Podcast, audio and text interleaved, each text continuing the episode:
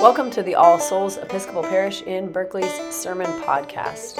Today is the last Sunday after Pentecost, and we hear from the Reverend Dr. Ruth Meyers as she preached from the lectionary, which this week was Matthew chapter 25, verses 31 to 46. As always, you can find more sermons by All Soulsians or information on our homepage, which is allsoulsparish.org.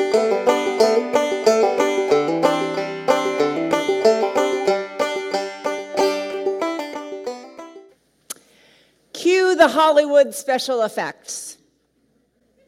On this feast of Christ the King, the reign of Christ, our readings present us with the risen Christ in all his awe inspiring splendor and majesty and glory. In Ephesians, we hear about Christ on his heavenly throne, seated at God's right hand, reigning above every earthly power and authority, far above all the dictators and despots, the tyrants and taskmasters, the cruel and oppressive rulers of this world. It is a vision of splendor and power, a promise of immeasurable riches beyond our wildest imaginings. The story Jesus tells in Matthew builds on this splendiferous vision. The Son of Man the human one, the once incarnate Jesus, now comes in glory, seated on his throne. He comes to judge, claiming his authority over all the nations. The distinction is clear. Either you are among the sheep who enter the kingdom and share in the riches of the blessed ones, basking in the glory of the risen Christ. Or you're a goat, cast into the outer darkness, into an eternal fire, fire of misery and damnation. This seems to be a cautionary tale on a grand scale. Yeah? Do good works, feed the hungry, give drink to the thirsty, welcome the stranger, clothe the naked, visit those who are sick or in prison. Do this, and you will be rewarded. Ignore the needs of the lowest and least among us, and you will be punished forever.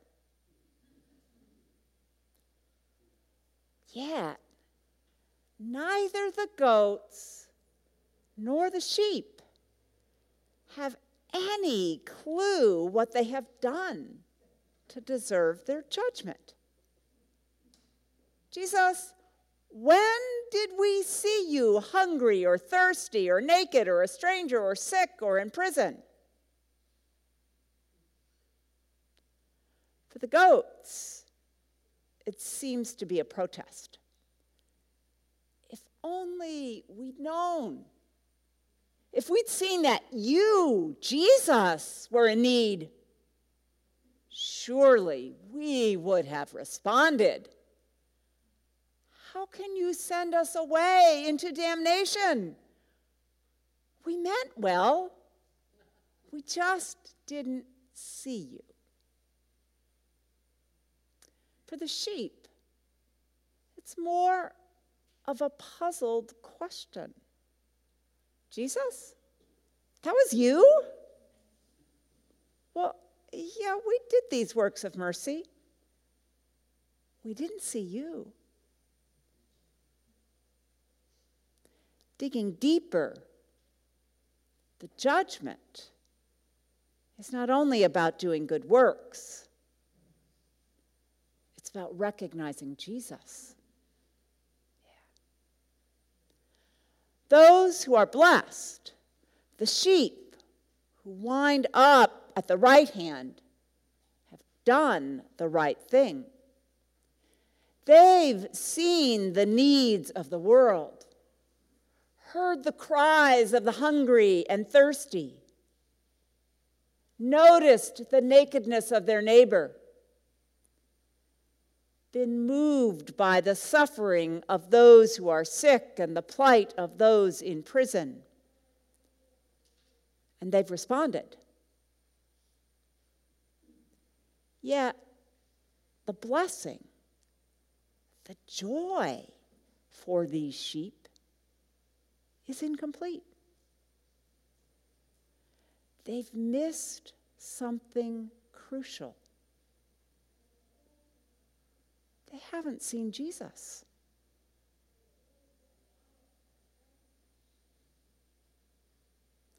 Where do you see Jesus? Throughout Matthew's gospel, Jesus gives us glimpses of the reign of God. We see it when he heals the sick casting out demons, cleansing lepers, restoring people to health. We see it in his compassion, his welcome of outcasts and sinners. We see it in his provision of food for the hungry, taking a couple of small fish, a few loaves of bread, turning them into a meal for thousands. In Jesus' acts of mercy, we see God at work, bringing new life and restoring the world. Each week, when we gather here for worship, we take time for the thanksgivings of the community. Some of these are birthdays or anniversaries, recognizing another year of life, another year with a loved one. Yet I am frequently astonished the many ways that members of this community recognize God's presence and favor in their lives. A new job, especially meaningful after a time of unemployment. An unexpected healing, bringing new lease on life. The gift of hospitality, being welcomed into another's home. Reconciliation with a family member after a long estrangement, a child's excitement about a wiggly tooth or a new pet, the rain that waters the earth. Week after week, people come forward and bear witness. God has been at work in my life. I am blessed. I am grateful.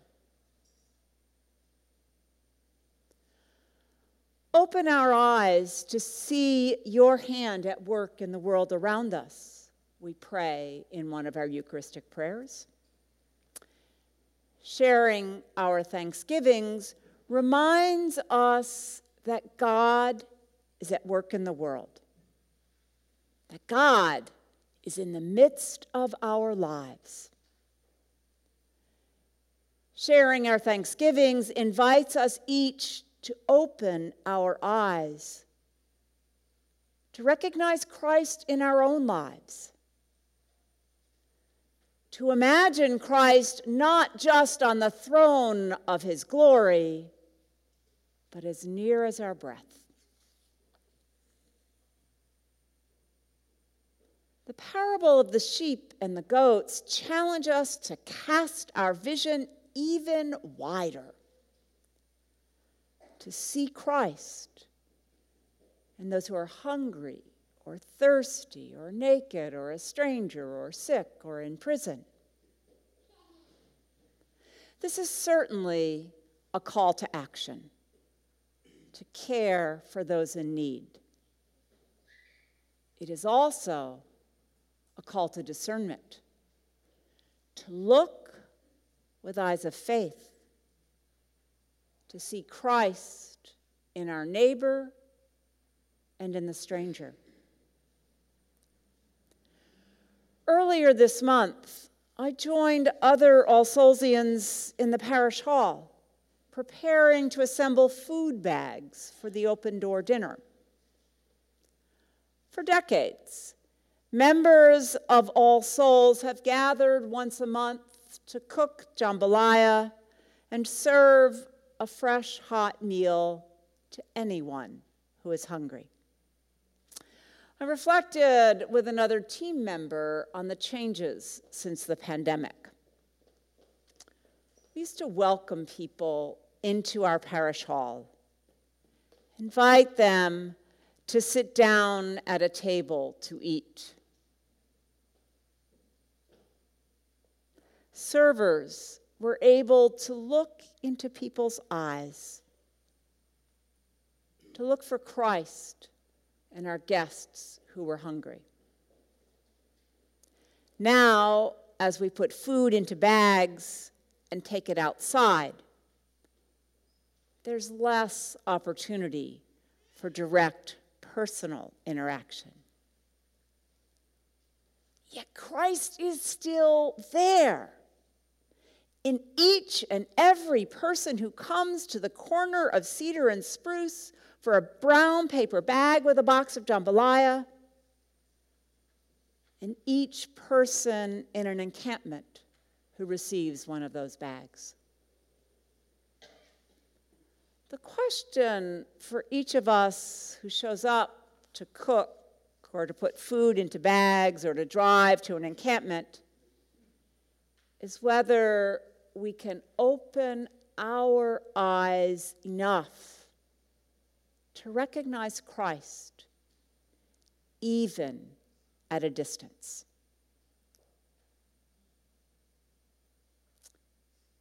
In our baptismal covenant, we promise to seek and serve Christ in all people.